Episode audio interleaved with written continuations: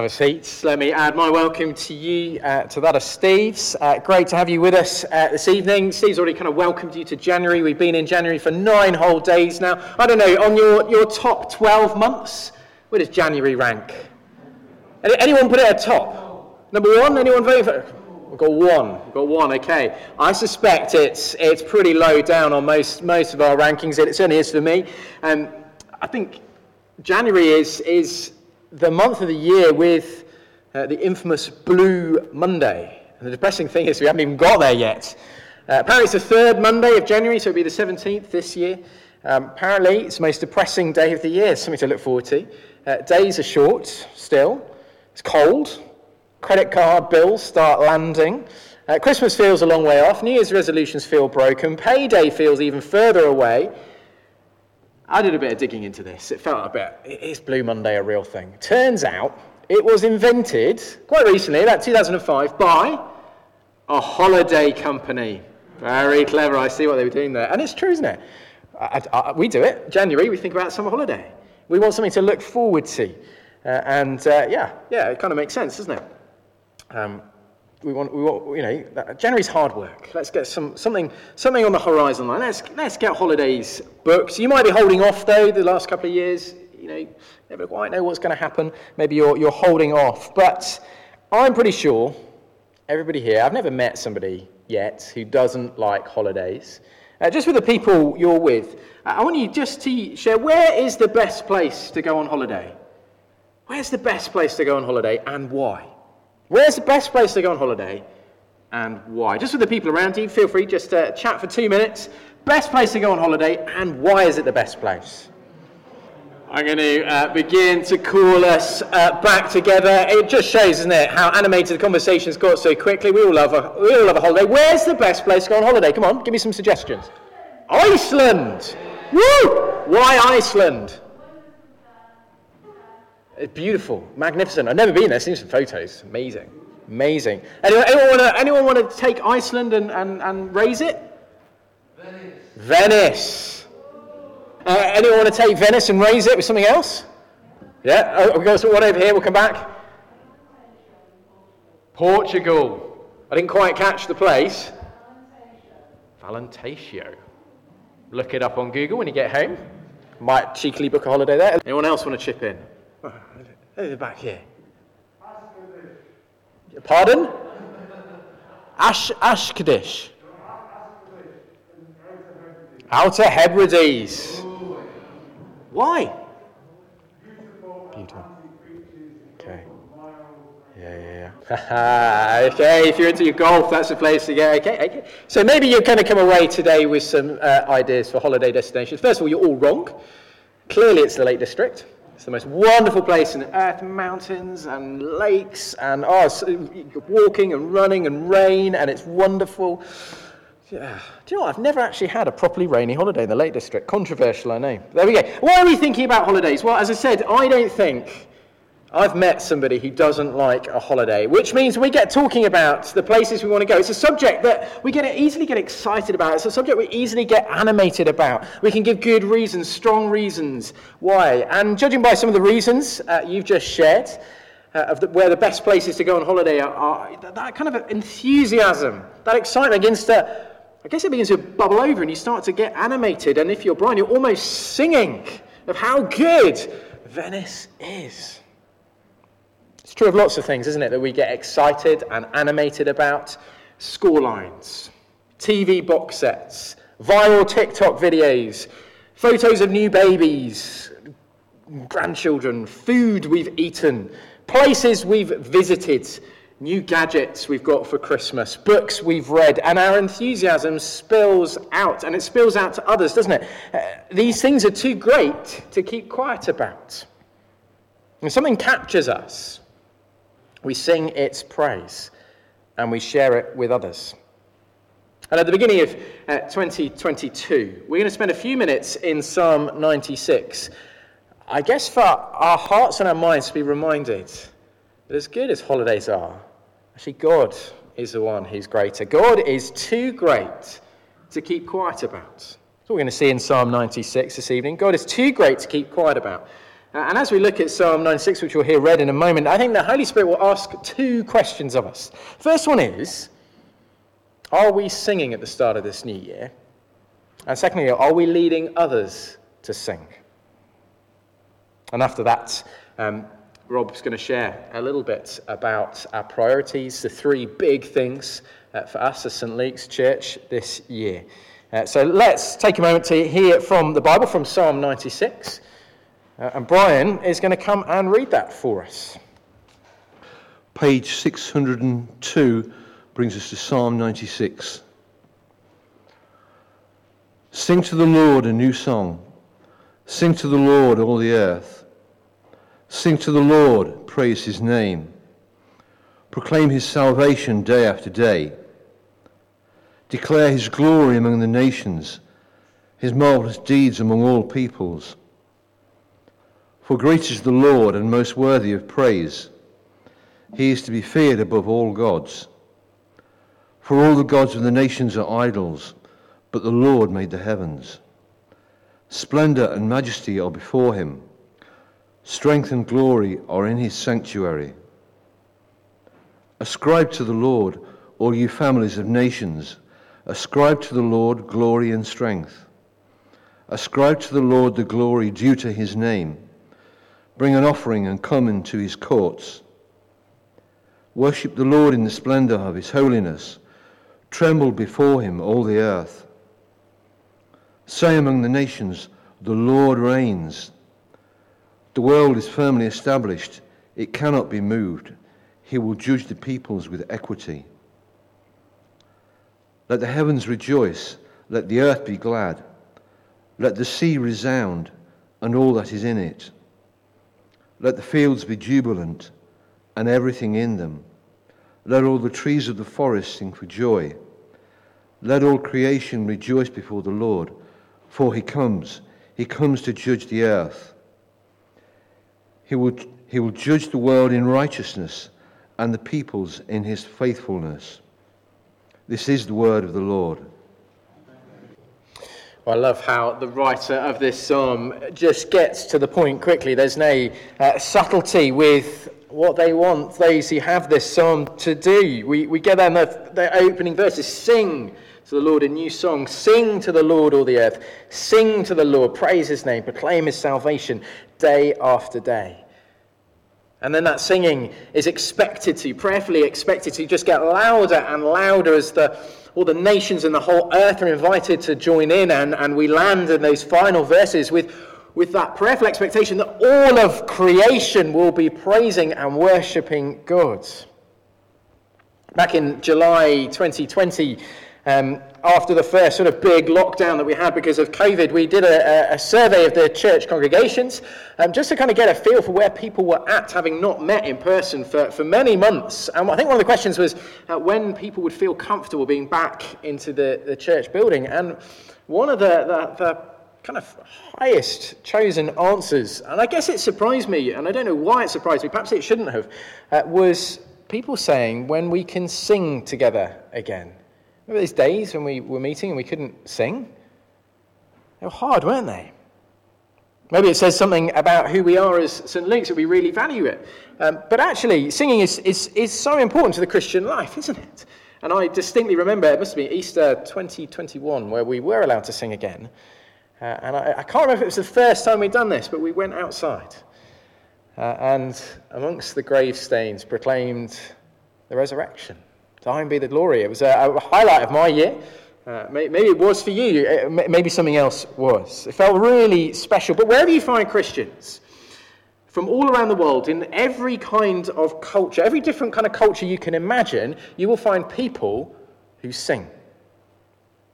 And in the, in the Bible, I think there's something like 50, 50 moments where God's people are just told straight up to sing, a bit like the start of this psalm.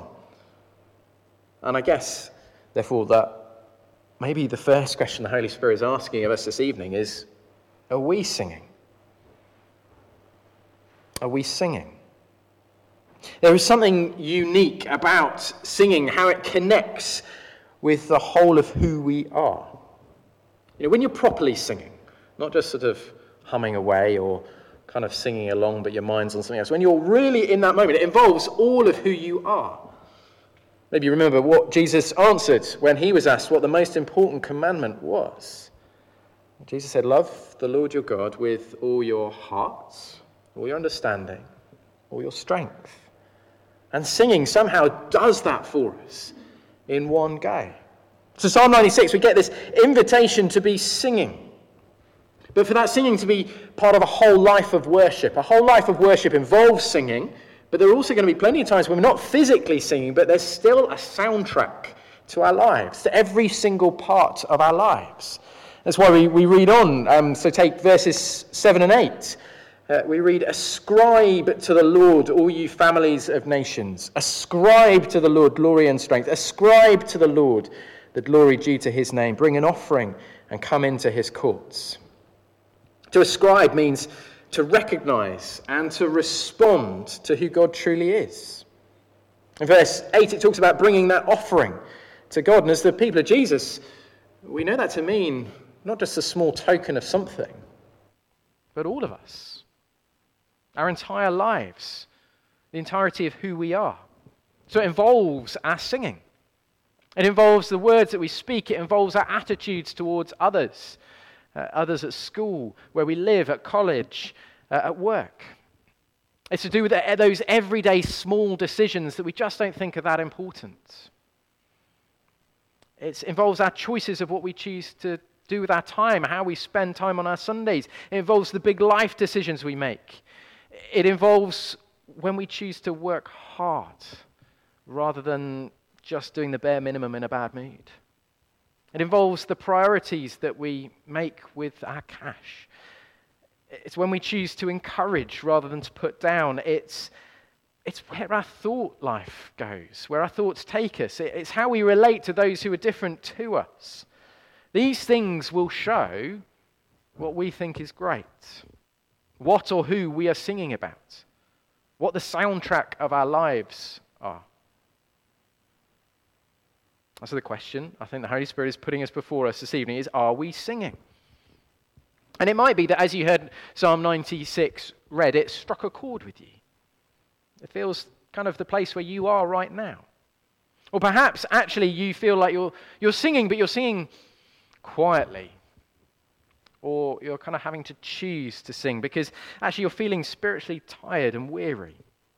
Or perhaps this, this psalm, with its building celebration and joy, just feels like it doesn't really connect with life as you're expe- experiencing it right now on a dark, cold, COVIDy kind of January evening.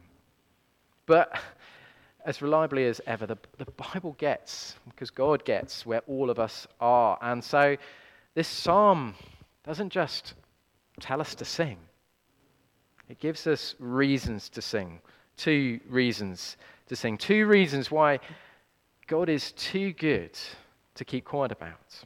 Now, the first one comes at the end of verse 5. You've got your Bibles open, you can see it. It just says, But the Lord made the heavens.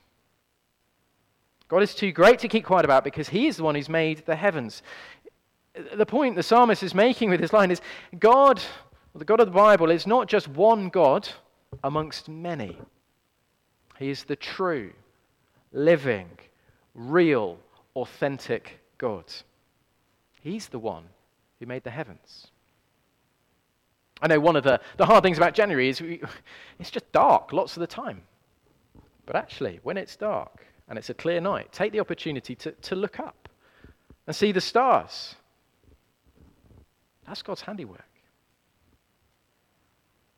Our God is not a God of a particular group of people. Well, God is not just a God of a, one particular planet. Our God, this God of Psalm 96, is, is the God who made the entire universe, the corners of which we still are discovering. There's no one like him. Well, there's plenty of other things that we try and fit into God's place as, as a race of people. Well, the Bible calls idols, false gods. I guess wrong soundtracks to life, things that we try and build our lives on, and in the words of Jesus, discover that they're sand and not rock. Things God has made and given to us that we try and replace God, the, the maker of heavens, with. We're told, verse 6 splendor and majesty are before God, strength and glory are His.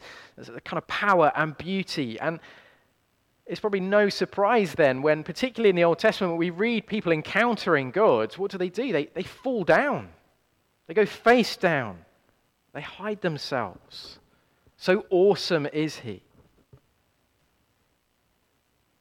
And yet, this is the same God who in Jesus willingly uh, gave, it will set that aside to come to us, to meet us, to find us, to serve us, to save us, to make himself known to us, to give us life that we no longer have to hide from him, but instead can be known by him and loved by him.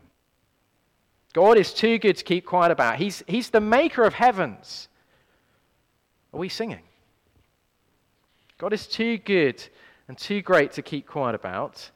A second reason for that, from Psalm 96, that comes verse 10. The Lord reigns. Say among the nations, the Lord reigns.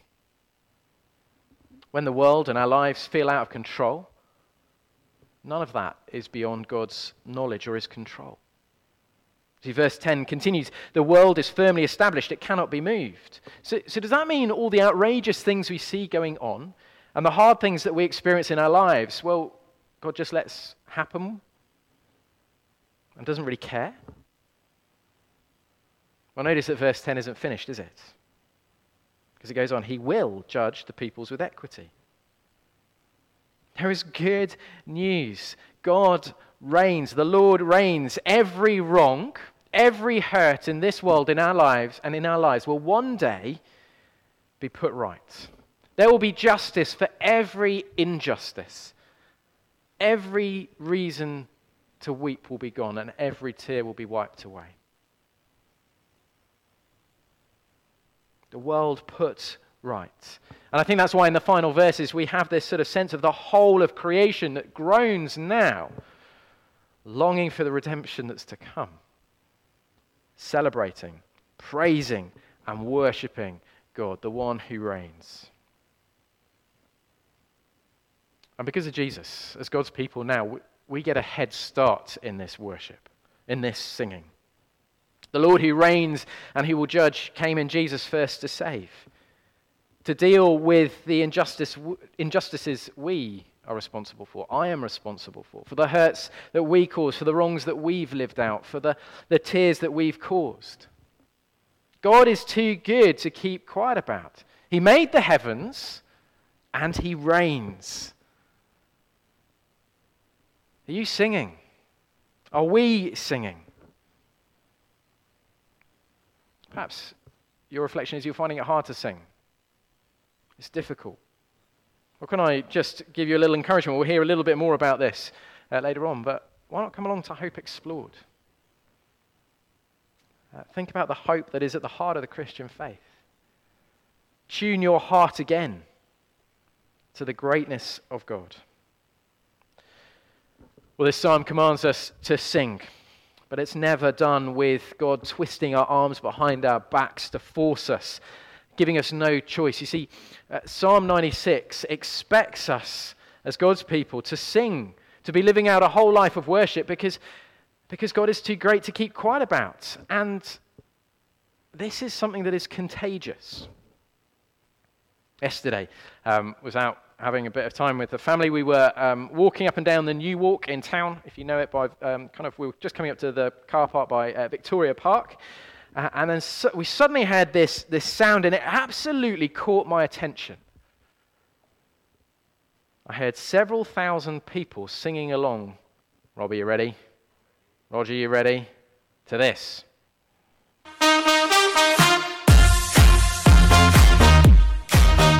Kind of found myself doing this. Why? Why, why was I hearing several thousand people fade it now? You can fade it. Well, Harvey Barnes just scored Leicester's third goal in the third round again. Uh, cup Watford, 4-1 in the end, wasn't it? Uh, and we were out there. We could hear the cheers. We could hear everyone go da da da da da. It, oh, I tell you what, in that moment, the sound, it grabbed my attention, and if I'm honest, it's a sound I wanted to be part of. Maybe it's just a catchy tune, but I don't I think it's more than that.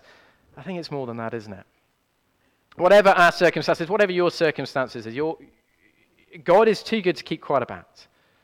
When our song, when we are singing because we know how great God is, when that is the soundtrack of our life, it declares and it displays God's greatness and it will get people's attention. And for some around us, it will be something that they want to know more about, something that they want to be part of. So, if the first question the Holy Spirit is asking us this evening, are we singing? The second is, are we leading others to sing? Psalm 96, the horizon line of it is as wide as possible. There is a drumbeat in all of this psalm. All peoples, all nations, all the earth. God is too great to keep quiet about. God is too good to keep to ourselves. For God's Old Testament people, this was huge. This was going beyond themselves. This was going beyond their boundaries of the, uh, you know, the boundaries of the promised land into the, into the people who weren't Jews, to the Gentiles. And perhaps we think we're, we're beyond that now. Followers of Jesus all around the world, and yet I think it continues to be a massive thing for us as God's people here in Thurnby uh, today. Going beyond ourselves, going beyond our fairly comfortable community of people we like and people who, on the whole, are quite like us. Going beyond the boundaries of our building, going beyond the boundaries of our local community, and I pray in time, over the boundaries of our country. Are we singing? Are we leading others to sing? And in a moment, Rob's just going to share a little bit more about what that looks like for us as St. Luke's in 2022. But God is too great to keep quiet about. Uh, and so we're going to take a moment now uh, to sing. So I'm going to invite the uh, band uh, to come and get ready.